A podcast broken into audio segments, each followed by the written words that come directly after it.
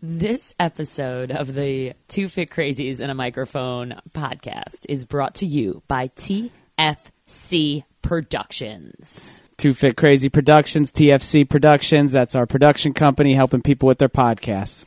Increase your brand, grow your business by creating your very own podcast. And we are here to help you every step of the way. You do not have to do all the work. We do a lot of it for you. This podcast is also brought to you by ContiFit.com. Get the best online training, the best in arthritis, in Let's Face It Together, facial fitness and rehabilitation, all sorts of functional fitness training at your fingertips. That's ContiFit.com. Also brought to you by High Five Health and Fitness, uh, virtual health coaching sessions and corporate wellness programs. All the information at highfivehealthandfitness.com. It is Christine Conti. And I'm Brian Prendergast. And we are two fit crazies. And the microphone. We are where it's at. Oh, man, we are far, far away is where it's at today. We're in a totally different day. We're in the future today on Oh. our episode.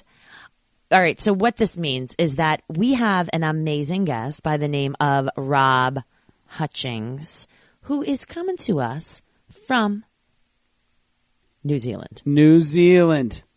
and I can, I'm gonna we're gonna talk about how um, you're gonna have to listen to the beginning of the episode to hear how uh, Rob and I cross paths because it's really funny. And I did not. Yeah, how the heck you meet somebody from New Zealand? Yeah. Yeah, uh, yeah. The So, interwebs? needless to say, it's such a good it's such a good story of how we cross paths. And he he just launched a book. Um, and oh my gosh, It's it called, is called Downriver Nomad. yeah he he's got an amazing story of how he grew up in what Newfoundland, Canada, right? And he got into swimming and then got into triathlete or triathlon when he was younger and has lived all over the world and now is a unbelievable what ultra swimmer Mar- marathon swimming, they call it. And he he prefers the downriver marathon swimming, uh, the longest rivers in the South Island of New Zealand. And It's unreal. Unreal. So you would think, he, Rob explains, you know, hey, downriver, piece of cake, right? You No. float, you go with the current. Yeah, current goes quickly, and there are all sorts of, uh, you know, things from whirlpools to currents to navigate and rocks and and uh, you know and and we're not talking like you know a couple miles at the beginning of a triathlon here. We're talking like 256 kilometer river, right? Explain kilometers for our listeners in the United States. Well, well, that's it took him four and a half days to swim that, and he was covering roughly a marathon per day. So you know, 26 miles or so. Let's just say uh, almost 50 k, you know, 40 to 50 k. We need to get him back day? on the show because we didn't get a chance to talk to him today about some things like what are you eating? Like we got into so much that there's so many questions. Eh, Yeah, we just touched the surface. Oh my it. gosh. Uh, but you know, really, really extreme swimming feats here, sea turtles. and and not again. You can't be. You're in the middle of a long eight hour type of endurance swim where, at any moment, you will have to sprint out of trouble. Sprint meaning swim as fast as you can, out of trouble. To you know, to avoid the whirlpool or whatever those things I just mentioned. So all of us that are marathon runners, like we got nothing on that. like we're, you we're not just running our you know our Look. pace and then all of a sudden sprinting Look, and I'm then not- running. And, you know, I'm not running a marathon a day for four and a half days, uh, personally. Maybe, Mm-hmm. Well, you know, someday. But I'm sure as hell not swimming it. right? We got a madman on our hands here. He's and great. He's, He's awesome. really He's great. really great. Um, you know, again, uh, uh, expat Canadian uh, living down uh, in, in New Zealand Mm-hmm. and you know has lived uh, in a few other places again. So the nomad part of, of the book title is there. Um, again, not we didn't get too much into that, but really just exciting, funny stories, and uh, you know, I really enjoyed this conversation. It was a lot of fun. Mm-hmm. All right, let's roll. Let's roll. Let's get into this. Two Fit Crazy on the Microphone podcast. Enjoy.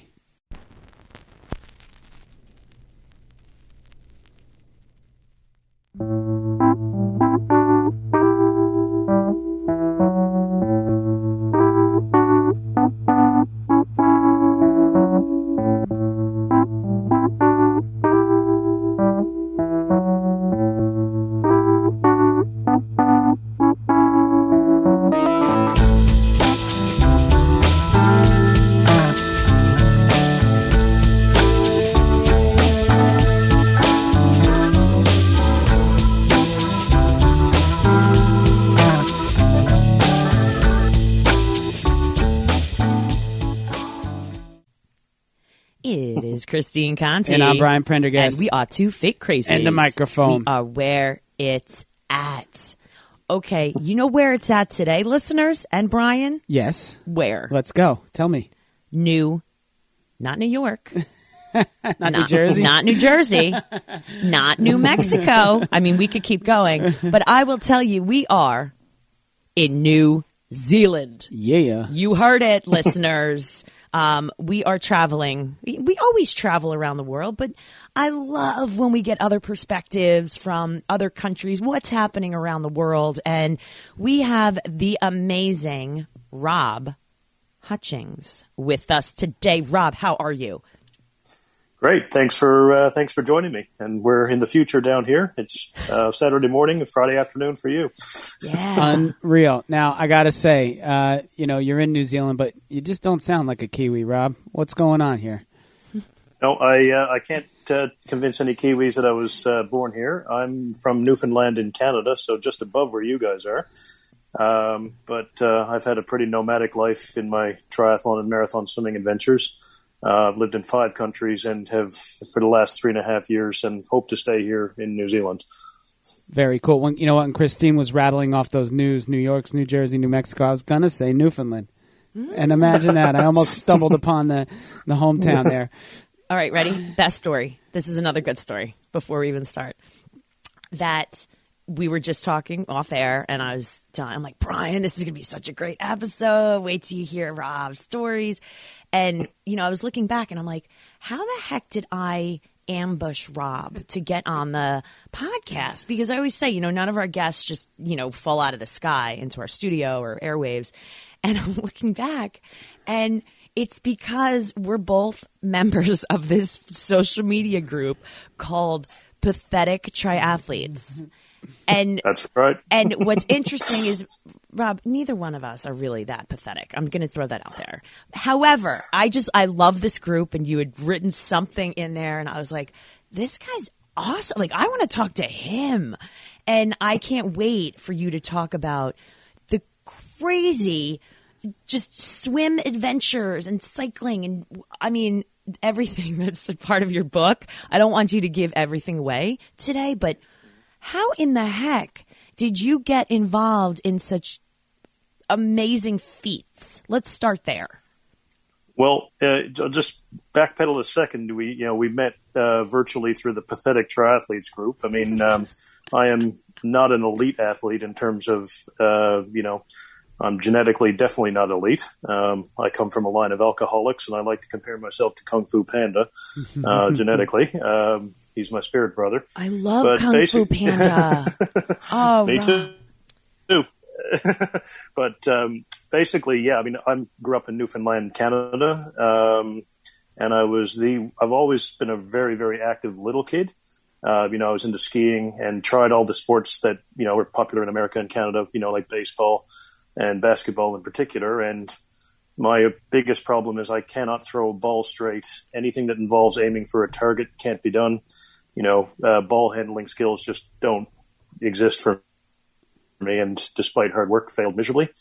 Um, and I was on my grade seven basketball team, and my I was basically uh, a bench warmer and pretty miserable about it. And um, basically, I asked my coach once if we could play, if I could play the final few minutes of a game. We were up by 30 points, and he snarled at me and told me to sit down and never talk to him again. So uh, basically, about a year later, um, after not a year, but maybe nine, ten months later, after being fairly miserable about not being able to be athletic with all my energy, I decided to join the swim team.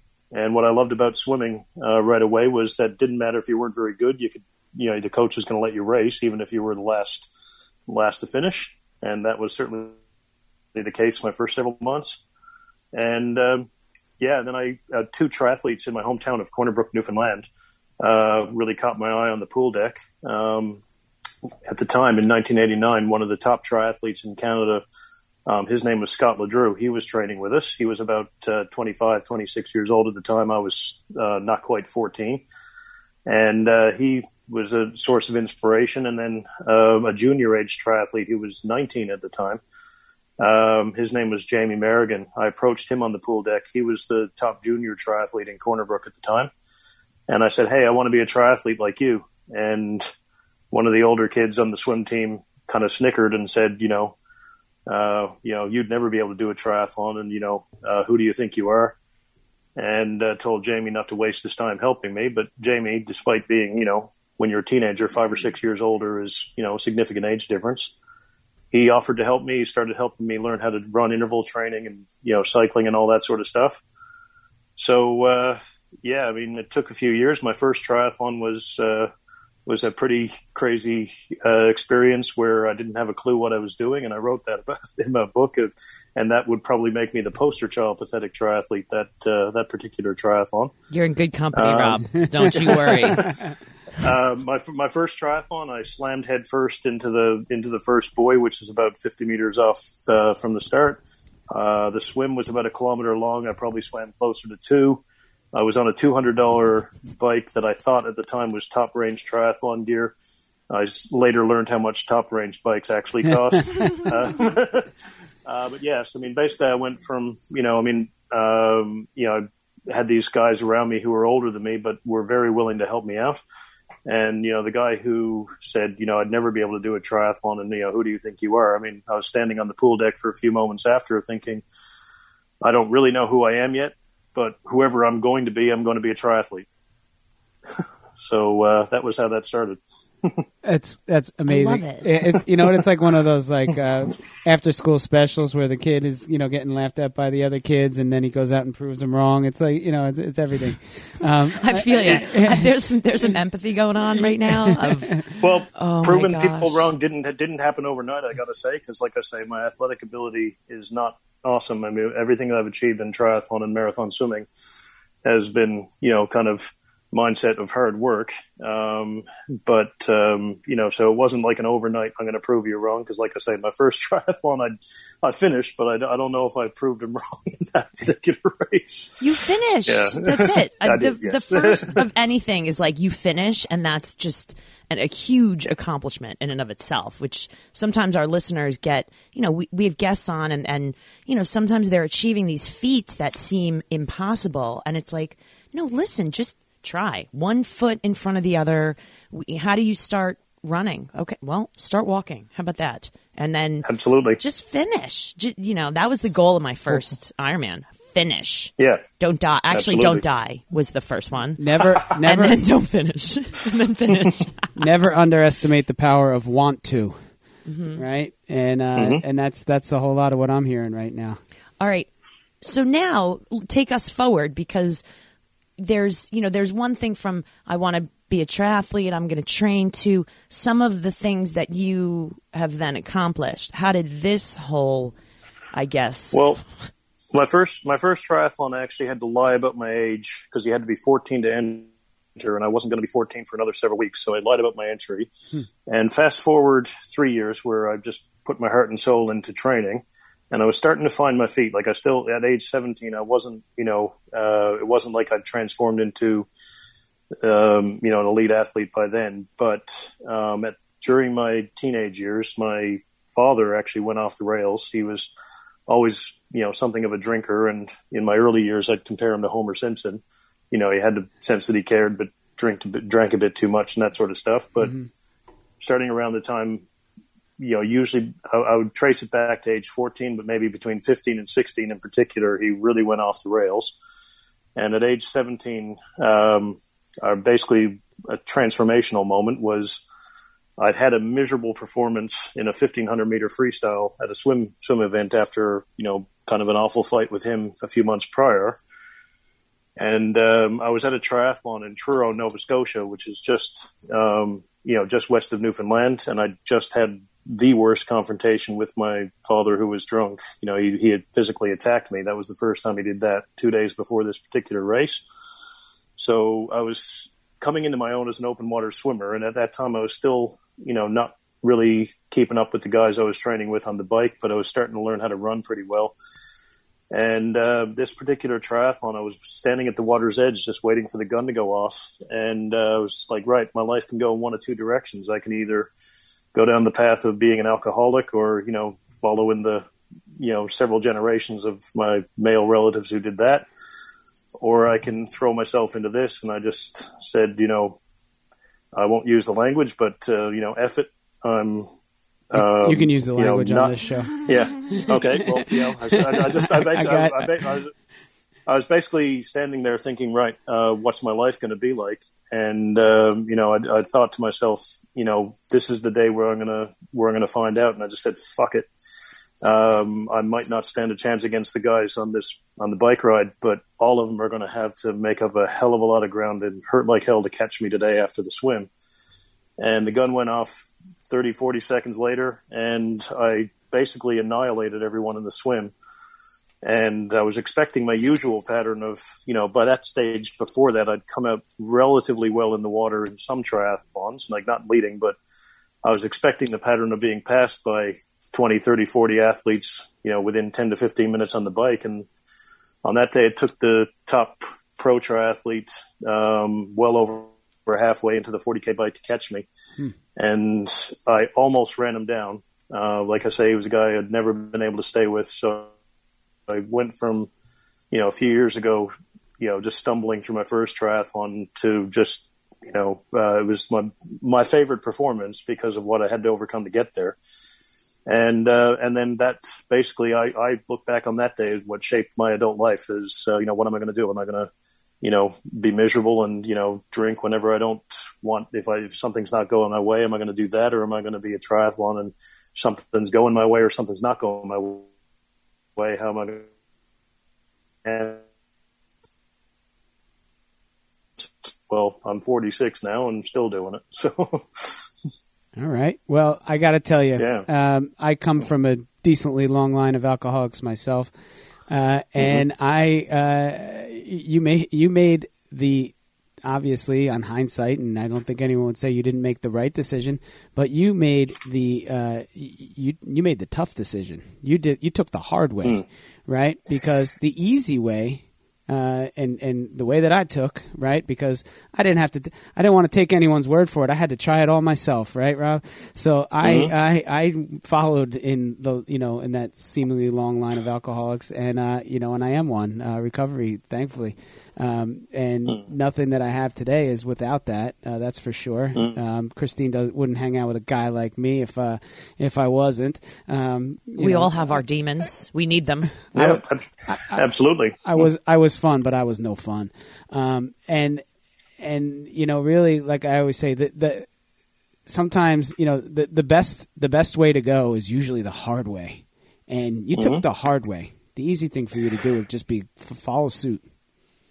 Yeah, I mean, it's, uh, I mean, I, in retrospect, like, I mean, I went, uh, it wasn't until after age 33 or 34 that I would even let myself touch a, you know, a glass of wine. Like, I mean, I'm kind of fortunate. I've never actually liked beer. Um, I have weird taste buds. I've never actually the hell kind it, of Canadian are you? Uh, yeah, very un-Canadian thing to say, I think. Uh, and, uh, but, um, no, I mean, it took me, um, you know, more than 20 years to actually allow myself to even touch a glass of wine. Because um, I was, you know, I, I won't say frightened, but I mean, I just didn't want to go down that road. And, you know, I mean, when I started writing my book, which was incidentally the second day of the first lockdown we had here in New Zealand in March 2020, you know, I started reflecting on a lot of this stuff. And one of the things I talk about in my book is the aspect of control. And I had this idea that by doing triathlons and you know and also marathon swimming, which I also got into as well, I was taking control of my life. And then at some point you realize, you know, different things happen and then you start to realize, you know, you, you don't have control. You have influence and you can make decisions and all that sort of thing. But at the end of the day, you don't really control outcomes. Um, and, uh, you know, cause um, and in, in, retrospect, like right at the end of my book, when I was swimming down the big river, which we'll talk about shortly, you know, I, I, I recognized that my, my father, you know, he went off the rails. Uh, he wasn't really in control after a while. He, uh, he doesn't, ex- you know, doesn't, you know, absolve responsibility or anything like that. But I mean, uh, the aspect of control really became apparent to me when I got into swimming down big rivers, uh, that had, uh, rapids and, uh, and that sort of thing. Um, and you don't control the river. You can go with the flow and uh, that sort of thing, and have a skill set to try to, you know, do the best you can. Uh, but at the end of the day, you're not in control of outcomes, and uh, that was a big, uh, big lesson for me that I talked quite a bit about in uh, when in my writing. You know what I always wonder is that for I mean for all of us and a lot of the people listening that are athletes that you know we mm-hmm. put ourselves in these uncomfortable situations and constantly you know we will train and we will push that you know we we get so much more than just the physical or you know yeah you're mentally tougher but at the end of the day i mean what you're talking about with understanding behaviors, understanding aspects of control, understanding triggers, you know, understanding yourself so you can better understand other people in the world and why they do and act the way they do. I always wonder, like, what do other people miss out on these learning opportunities? Are there other things that people do that gives them the same education that being, you know, an athlete or competing in something? Well, does for us? I would say what I, what I've uh, talked about extensively with my wife. My, my wife's very active. Um, you know, she does. We do a lot of cycle touring and hiking holidays down here in New Zealand. We call hiking tramping. Mm-hmm. Um, you know, learning the language down here. But um, you know, and we uh, um, and she does yoga with me and that sort of thing. But she's never actually been competitive. And one of the things I realized when um, you know I met her, I met her just a couple of weeks before I turned thirty um, you know, she has her creativity passion and I would say it doesn't necessarily have to be an endurance event or, you know, sport and that sort of thing to find, you know, and learn how to push yourself or learn how to, um, you know, um, all these lessons that, you know, we as triathletes and, you know, other endurance athletes learn in the, in the sports.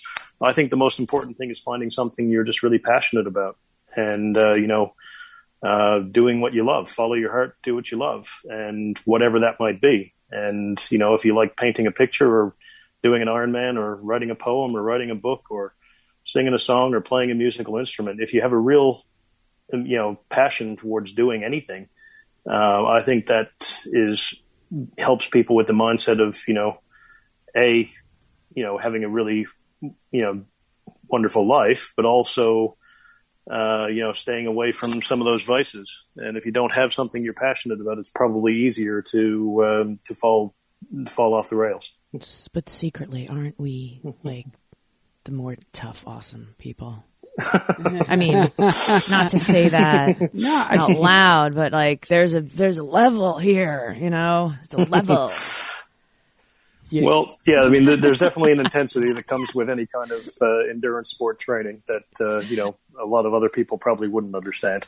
So, uh, or you know, hopefully someday could experience. But um, yeah, I mean, I, I'm I've become very passionate, you know, in my adulthood about you know just doing what's uh, making me happy and whatever I think, right, follow my heart and do it.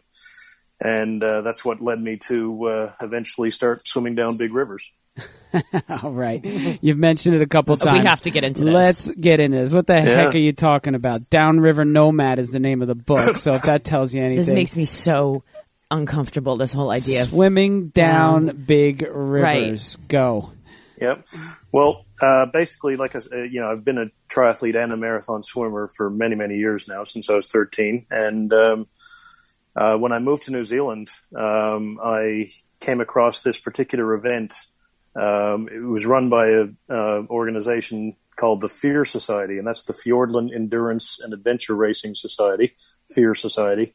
And one of the events they had was a swim across the beautiful Lake Te Anau down in the Fiordlands, down what's called the Waiau River, um, which is about 22 kilometers. Um, and incidentally, that's the river they used for the filming in uh, the Lord of the Rings, the original Lord of the Rings movie. Uh, I've forgotten the name of the fictional river in the in the movie, but uh, that's the river that they used. And then you come out of the river and you swim across a Fiordland lake called Lake Manapouri. And when I saw this event, I was like, right, okay, that's something I just got to do. I'd, I'd never really done much river swimming before. So I went and did that, and that kind of ignited a passion for just swimming down these big rivers because, you know, some people have asked me when you start swimming rivers, like, well, that seems easy because you're being carried by the current. But river swimming is actually harder work than uh, regular swimming because as you're doing your stroke, your arm is going against the oncoming current. Plus, you know, particularly the rivers around here. I mean, it obviously does depend on which river you're talking about, but the Kiwi rivers are all twists, turns, rapids, you know, lots of whirlpools, all kinds of, you know, crazy stuff to navigate. So you have to sprint at, at very irregular times, and um, so it's not like an endurance swim. You know, if you're swimming for eight hours, generally you're trying to, you know, hold the same pace. But in river swimming, you had to sprint, you know, very, very often. Um, you know, to get around the rapids or get out of a whirlpool or get out of an undertow, stuff like that.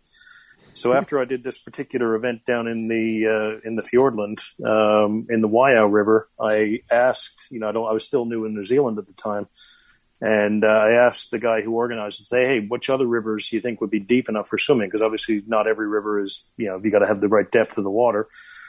And he said uh, the Clutha River um, is the second longest river in New Zealand, but it's by far the most powerful in terms of current strength and water volume. Um, so it's the biggest river and the second longest, and uh, the longest on the South Island where I live. And uh, I just okay, so and he said you might be able to get away with swimming uh, the first you know twenty or thirty kilometers of the Upper Clutha uh, because it is a pretty wild river. And uh, so anyway, I called the harbor master. That's what they call the aquatic, uh, the you know the marine managers uh, down here. I'm not sure if they call them that in North America.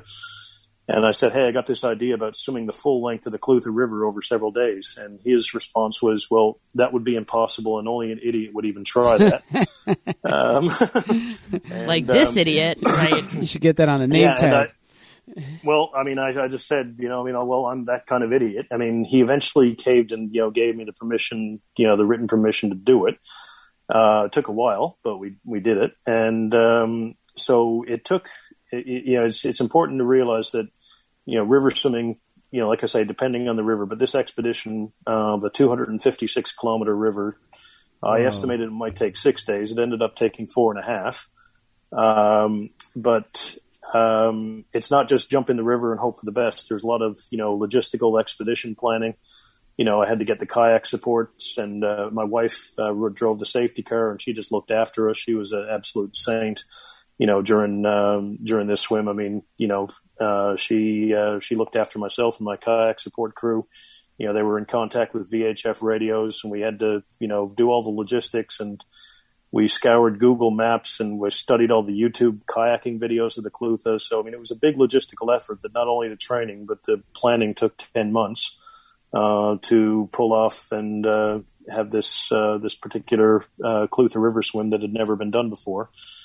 And um, you know, I, I, mentioned the aspect of control um, there a few minutes ago. You know, three river swimming is just one of those things that I mean, you you you can only do it when the river is you know in normal conditions. And three weeks prior to me swimming the Clutha, we had a severe storm here in New Zealand where uh, the river actually flooded and um, rivers the volume is measured in cubics that's cubic meters of water per second hmm. and the average flow volume of the clutha is 600 cubics and you know um, the kayaks uh, the kayaking tour companies cancel their tours when it gets above 800 and three weeks prior to the planned start date, the, we had this storm and it got to 3,200 cubics.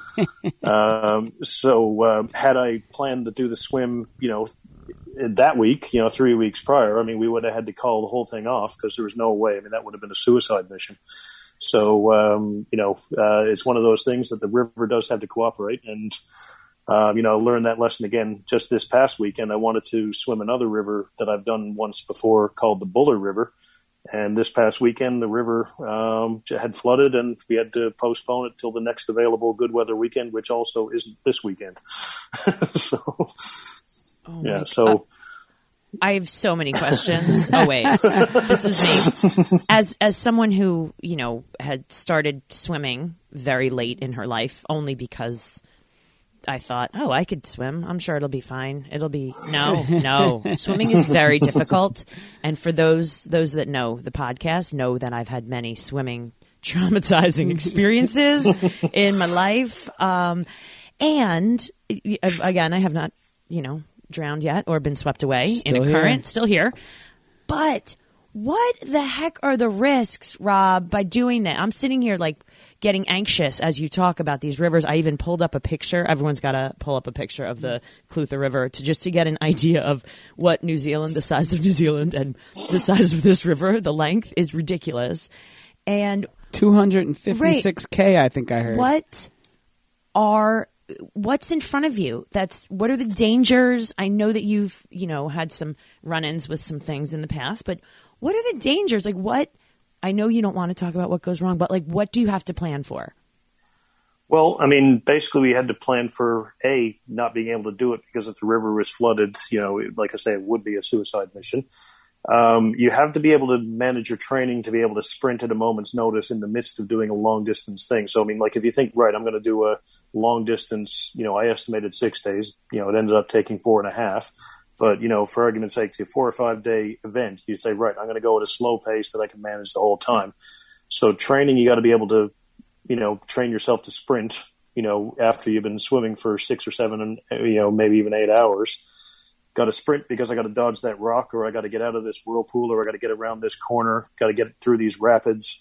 Um, and, uh, you know, the kayakers, they were in constant VHF radio contact. You know, the lead kayaker was saying, right, there's rocks up ahead, push them to the river left or push them to the river right or let's go straight down the middle. Uh, and river swimming is is not for the faint of heart. Like I mean, when you go through rapids, um, you know it it can be nerve wracking. But I have this weird thing that I'm insanely comfortable in the uh, in very rough water. Uh, you know, you guys have done triathlons, and you probably showed up to races where if, if there's even so much as a ripple on the lake, some triathletes are complaining about swim water being too rough. And when I show up and I see surf conditions, either at the beach or just rough water out in the lake, I'm actually having a party and celebrating because I know all the other ones, uh, all the other guys are going to be upset. And, uh, you know, but, um, so basically you have to be prepared for, um, you know, doing all these sprints. Uh, I definitely recommend wearing a wetsuit if you're going to uh, swim down a river because it offers mild protection if you do have a collision. And I wear booties even if the water's not that cold, like the, the Clutha is cold. Uh, there's no warm water in New Zealand, uh, not in the South Island anyway. um, but uh, the, the, reason we wear the neoprene booties is if you do have to stand up in the river. Um, I didn't on the Clutha, but on the, another river that I've rec- more recently swam, the Waimakariri River, uh, there was one section where I did have to stand up because it just got a bit shallow. Uh, just for a section, I had to stand up and walk, and just you know, it's easier to make sure you protect your feet. We are in neoprene booties and uh, you definitely you need your kayakers to be very experienced and know the river um, because you know they'll know you know there's a left turn coming up or a right turn coming up or hey we're going to go around these rapids um, you know that sort of thing. And you know the, they had whistles you know just you know saying you know get my attention. And um, uh, you know, give me instructions, and you just got to be prepared to follow their instructions to the letter because in the kayakers they have a higher vantage point than the swimmer, and you can't always see what's coming. So um, it, it's it is definitely not for the faint of heart. And uh, like I say, it is harder work than you might think, despite going faster with the current. I was watching. Um, I was watching video. I was watching some of the videos that you've posted swimming through the rapids back, you know, when we had first, you know, corresponded. And I was like, oh my gosh, like you said, swimming for that amount of hours and then having to, you know, really, you know, put your foot on the gas to get around a rock or this and that. And I'm sure some of it's, you know, instinct. Like you're going to, that adrenaline's going to kick in. But that length, that time that you're swimming, I would imagine, and I have to say this, that as much as I'm like, wow, that's so crazy coming from a girl who did a 100 miler on her feet in April, I would have to think that there's something you're so, you've gotten yourself so comfortable with swimming that. Mm-hmm that that's something you enjoy and that you have the confidence and the breath and the form to do it. So I think, you know, a lot of our listeners, including myself, who are like, oh my gosh, eight hours on water are the same people day who after are like, day. yeah, four and a half days. Right. Are like, oh my gosh, well, you've, you've conditioned yourself throughout your entire life for this. And that's what's really cool. Yeah. I mean, uh, there's, I, like I say, I've always had a great comfort in the water. I love rough water. I learned that pretty early on in my triathlon and marathon swimming, you know, exploits. And uh, but it was only when I moved to New Zealand that I really got into these rivers. And you know, a lot of it is conditioning. A lot of it is very much a comfort in the water. Uh, one of the things I love about swimming, you know, I mean, I, don't get me wrong, I love cycling and running as well. But uh, one of the things that I love about swimming is that uh, really gives you time to be exploring my introverted side. Like I, I like to think of myself as a probably 20, 30% extrovert, 70% um, introvert. And even when you're running in a small group, you still can talk to people. But even if you're swimming in a group, um, you you can't talk to anybody unless you stop. And uh, and when I say swimming in a group, uh, turns out when I started swimming down rivers, there's there hasn't been a group. I'm the only one. Yeah, no one else is there. Shocking. Uh, All right, but- that that was definitely on my list of questions. There, uh, you know, who who who else is doing this? Has anyone followed suit? Has anyone uh, decided Well- to join you or, or or better you in any way? Is there any competition coming Well, around? there's, I mean, like like I say, I mean, I don't want to make it sound like I'm, you know, the best swimmer in the world or anything like that. I mean, there have been longer swimming expeditions done. Like, I mean, the fellow Ross Edgley, you may have heard of, Yes. who swam the entire perimeter of Britain. I mean, uh, I'm not sure I can get 156 days off work to try to swim the perimeter of New Zealand. I, uh, you know, but um, you know, and um, there are people who've swam longer rivers um, and that sort of thing. But um, you know, so far since I've been around where I am, there's whenever I say, "Hey, I got this great idea. Let's go swim." You know, the length of the Clutha, or let's go swim the the Buller, or you know, the Waimakariri River, which all three I was the first person to ever do. Um, no one seems to be putting up their hand and say, "Hey, that sounds like a great idea. Let, let us sign me up." you know, so uh, there's something about being in the water that may be a little different than you know running over a mountain. Like, I mean, I got plenty of friends that I run th- run through the mountains and cycle through the mountains with. You know, lots of people seem to be willing to do that.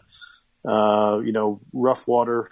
Um, you know, it, it's different. Like, uh, you know, a lot of marathon swimmers don't like it when there's when there's waves, and uh, that's just you know part of the deal. And uh, when you sign up to be a marathon swimmer and and triathlete, so uh, rough water swimming just requires this this absolute comfort um, and a, a kind of a surrender, you know, to nature.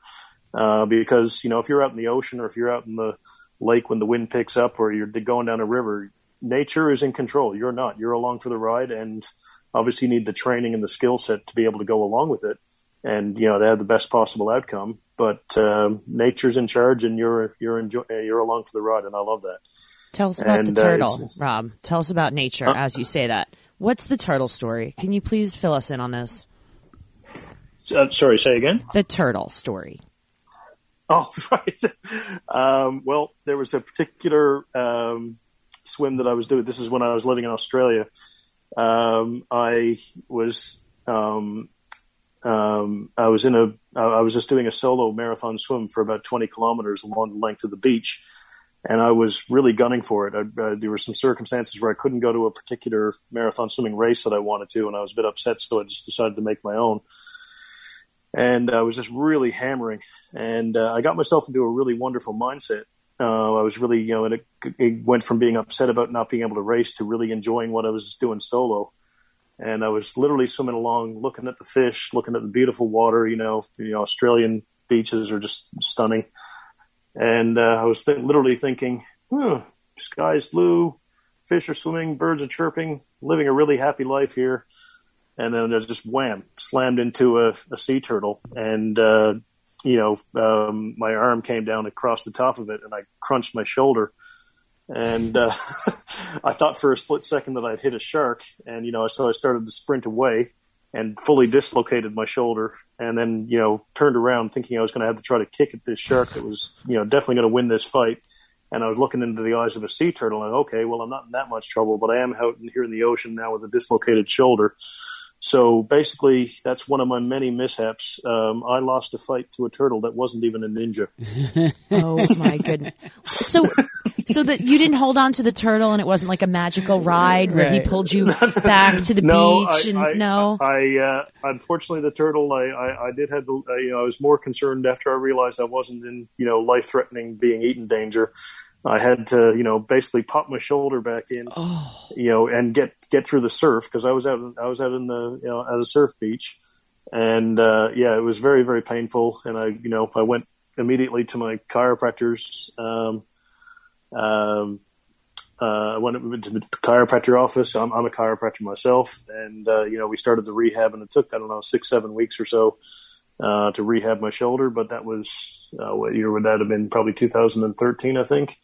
And you know I haven't had any problems with it since because I've rehabbed it well, and you know, we mentioned the training for river swimming. You know, I do a lot of yoga and Pilates, which gives you a lot of postural strength. Uh, so you need postural strength to sprint when mm. you're in the middle of a long distance challenge for sure. What's uh, what's the longest single day? So I know you've done the 256. Uh, you said uh, over four and a half days, which boy, even dice that up. That's about a marathon a day, right? Um, Something like that. Yeah. yeah. Um, uh, so what what about uh, single single furthest effort one shot? Uh, my longest swim, uh, I have, like I say, I'm not someone who's done the longest one day stuff. Um, I really like doing stage stuff to take okay. anywhere between two to six days. My longest ever uh, swim was nine and a half hours. That was across the beautiful Lake Tekapo, which is another glacial lake in New Zealand. But I'm going to go further than that this coming February. Um, I'm going to try to swim across the biggest lake on South Island, which is called Lake Pukaki uh, which happens to be sitting in front of the um, um, the tallest mountain in New Zealand, which is called Mount Aoraki in the uh, or Aroki. I'm not. I've never been 100 percent sure. Apologies to my Kiwi friends. Uh, that's the Maori uh, name of it, but it's also known as Mount Cook. Um, so it's either Mount Aoraki or Aroki. I've never been. I've never been sure. But uh, Lake Pukaki is going to be 30 kilometers, and I estimate that'll take about 10 hours. Um, but uh, yeah, one of the things I often do is, you know, do a marathon swim and then the next day I'll do a long bike ride. Hmm. and the next day after that I'll do a long run. So they're like self-made adventure triathlons. And, uh, yeah, so that's what, when I swam the Buller, which was 42K, that took, uh, seven, seven hours and change.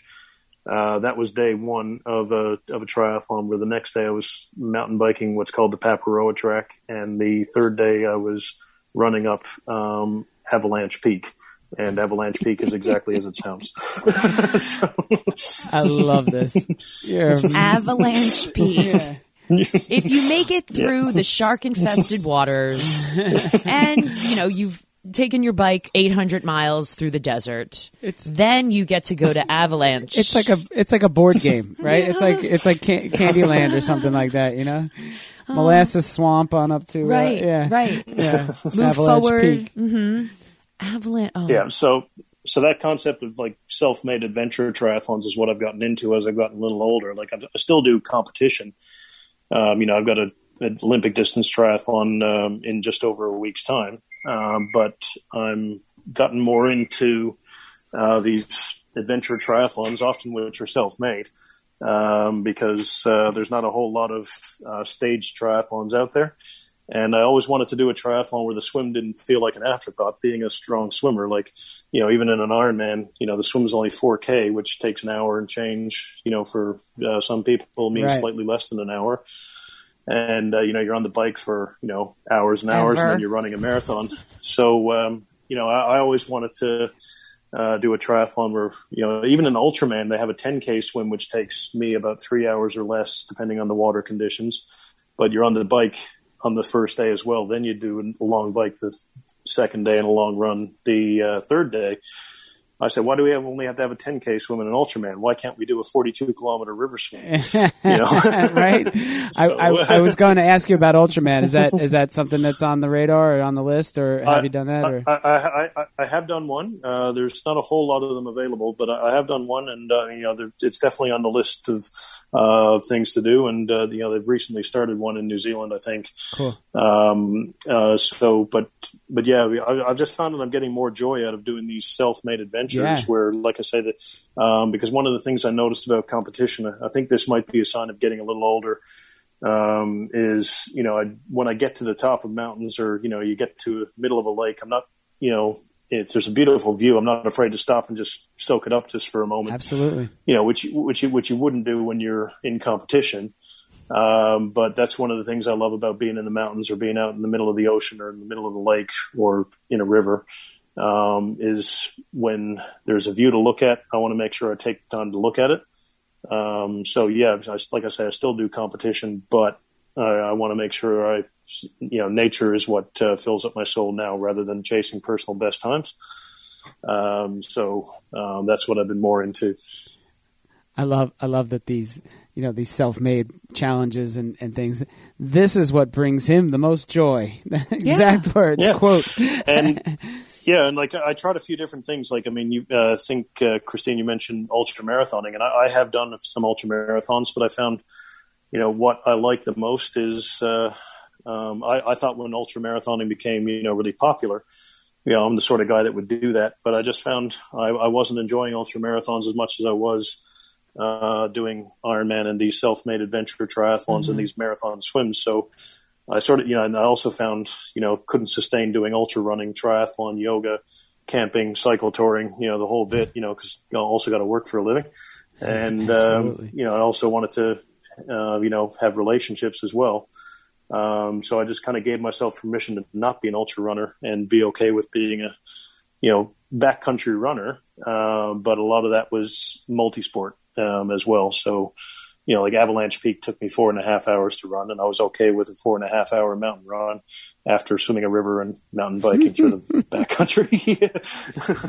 it's very humble yeah, at this point. Absolutely. You know, well, it's a, you know what is amazing, Rob, is that you, to the average person, you are doing amazing, you know, superhero feats. Yet it's not about hey, you know what? I have to get this time and I have to do this and I'm working with a trainer and if I don't make this and it's you're doing it because you're like, I really enjoy this. This is for me. And I'm not chasing, yeah. you know, a gold medal or a pony or a, whatever it is. It's, I really enjoy yeah. this. And it takes a lot yeah. of, I would say, just a lot of um, maturity to get to that point of realizing what life's really about. Yeah. I mean, like when I was, you know, got into it as a teenager, you know, I mean, I did, you know, have, um, uh, in retrospect, a few delusions of grandeur that maybe I'd win the Olympics or something like that. But you know, and uh, you know, I did a lot of training and um, you know, really intensive stuff. And you know, at different times, life got out of balance. And you know, if you know, like everyone else who's been doing this stuff long enough, if you if you haven't failed in an endurance sport event, you haven't had as many. Yeah, you haven't been doing it long enough because some sooner. and I've had my share of failure. I've had my share of failures. You know, like and you know, I mean, I'm going to attempt to swim Lake Pukaki, but I don't know that the weather's going to cooperate or, you know, like you could get sick, you know, or, you know, injuries can happen and that sort of thing. But, um, that's something, um, I wrote about, um, and became very important to me was, you know, really just do, diving deep. It's like, right, I'm 46. I'm probably not going to get to the Olympics. I'm probably not going to be recognized as the, you know, uh, greatest athlete of all time or anything like that. Like I never ever had that sort of mindset, but you know, like why keep doing this? No one's making me do this. So what's the reason? And, uh, you know, the simple answer is, you know, um, I know myself best when I'm having these adventures, particularly swimming, but also definitely cycling and running. And, um, uh, and that's the why. There's no nothing really complicated about it. It's uh, you know, um, I think I was 17 or I might have been 18 years old at the time when Garth Brooks came out with the song The River. And I wanted to quote that song in my book, but turned out uh, legally you're not allowed to quote song lyrics. So I just uh, referenced it without quoting it. But uh, the, one of the quotes of The River that struck me when I was a you know teenager was, you know, don't you sit up on the shoreline and say you're satisfied. Choose to chance the rapids and dare to dance the tide. And on day four of the Clutha, when I was having a bit of trouble, you know, uh, my shoulders are starting to yell at me a lot.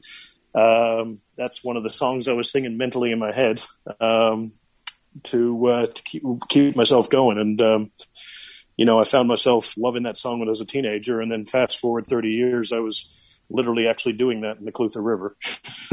That that is just amazing. yep, and and uh, no coincidence. Yep. I don't believe. Uh, you know, I think that you were meant to hear the song and meant to understand the song, and eventually put it into yeah. play and and uh, get yourself through that fourth day, uh, fourth four and a half days. And uh, look, just a beautiful time to uh, to wrap things up with you. I know that we don't want to keep you because, like you said, you still do have to work for a living, right? Mm-hmm. So, uh, yep. we will. I got to go be at work in five minutes. So, uh, hey, yeah, sponsors. I, mean... um, I think Rob could uh, definitely, you know, throw some symbols on his wetsuits and clothing. Cap and his Everyone out there booties. right now, hello. I know. We're trying, Rob. I, I really, you know, you deserve it. That's awesome. Uh, tell tell us how we can get the book. Tell us how they can people okay. can find you on socials and uh, and and take it away. Yeah. Well, my book is called Downriver Nomad, and uh, the subtitle is "A Triathlete's Adventures and Adversities into the Rapids." Uh, my name's Rob Hutchings, and the book's available on all the uh, you know the, the, major online book retailers. You know, from Amazon to Book Depository, Barnes and Noble. Uh, you know, pretty much you name the book retailer, it'll probably be there. Um, and uh, you know, it's available both in ebook and print form. Um, I'm told that people who ordered the print book uh, had to wait a little bit because these supply chain issues um, are affecting books and all that sort of thing as well. Uh, some people are getting it within three days. Some people are taking three or four weeks. I only launched it, you know, um, last month, so you know, um, it, it's it's a brand new book. Good. And um, yeah, so um, I wrote the book basically, um, you know, the second day of the first lockdown. Um, I asked myself, you know, uh, what am I going to do? Am I going to be a Netflix junkie, or am I going to put the time to good use? And writing a book is writing a book has been something I've always wanted to do. And I just wanted to finish with this note. Uh, I mean, in my opinion, this is kind of a message I'd like to get across to, you know, weekend warrior athletes who are maybe not elite, but, you know, like to push the limits. Like I always had it on my life to do list to write a book, but thought who would write a, who would read a book about little old me? And, um, you know, um, and then when the lockdown hit and I suddenly found myself a with a you know only a month prior I'd finished the Clutha and I immediately thought oh it's a good conclusion to a book which turned out it is um, um, I you know I suddenly found myself at the time and I asked myself you know if I know for a fact I'm not going to make money by doing this is this something I really want to do and turned out the answer was yes uh, so it took longer than the first Kiwi lockdown, which was seven weeks. But I really got the uh, you know a lot of the first draft uh, done then. But I it, you know working full time, it took me eighteen months to get it out there. So I'd encourage anyone who actually thinks they want to write a book, whether you you know I, I think most endurance endurance athletes have a have a story that's probably worth telling. Um, so if you think this is something I want to do, try not to think of it. Oh, I want to be a bestseller you know, if you really want to do it, do it, even if you don't know you'll make money. And, um, you know, it was a very therapeutic exercise and a very worthwhile exercise writing a book. And I, you know, uh, the people that have read it so far, some of people who I know, some people who I don't know, um, you know, I've got some wonderful messages from people around the world saying, uh, they've enjoyed the story. So I hope many of your listeners will as well. I didn't make him say anything about books and writing over the pandemic. I'm just going to throw that out there, Brian. Christine's book will be released shortly. Don't worry, audience. Oh. We'll touch. We'll touching on that as well. Yeah, Christine. Yeah, I, I very much, very much am uh, in agreement with. I always wanted to write, and it was this was the time, and uh, yeah, January well, 2022. Well, so you're uh, you're ahead of me a little bit. So I'm excited to get my hands on on yours to see what to see what you did since. Uh, yeah, there's a paper shortage. That's what my publicist told well, me this week. Christine, yeah, we well, need to move fast because there's a paper shortage in the world. I'm like, what? Yeah, this is life yeah, right now. Weird, weird times and another lesson in no control. Mm-hmm. Uh, so, uh, but yeah, um, uh, good luck with your book, and please, uh, you know, send me a message telling me what the title is, and I'll definitely look forward to getting it. Uh, I think you said January. That'd be great. Yeah, I'll. Uh, yeah. I'll let you know. But, Don't you worry. We'll we'll cross promote each other. Oh my gosh. Absolutely. Well, with apologies, I do have to run oh. because my first patient is waiting right now, and uh, I'm getting an angry message from my receptionist. So uh, I do have to wrap this up. Rob, thank you very much. We appreciate it. excellent stories, and uh, looking forward to reading up on you more. We will Thank talk you so to you much. soon. Thanks for having me. With that said, everyone, it is Christine Conti. And I'm Brian Prendergast. And we are two fit crazies. And the microphone. We are where it's at. Peace.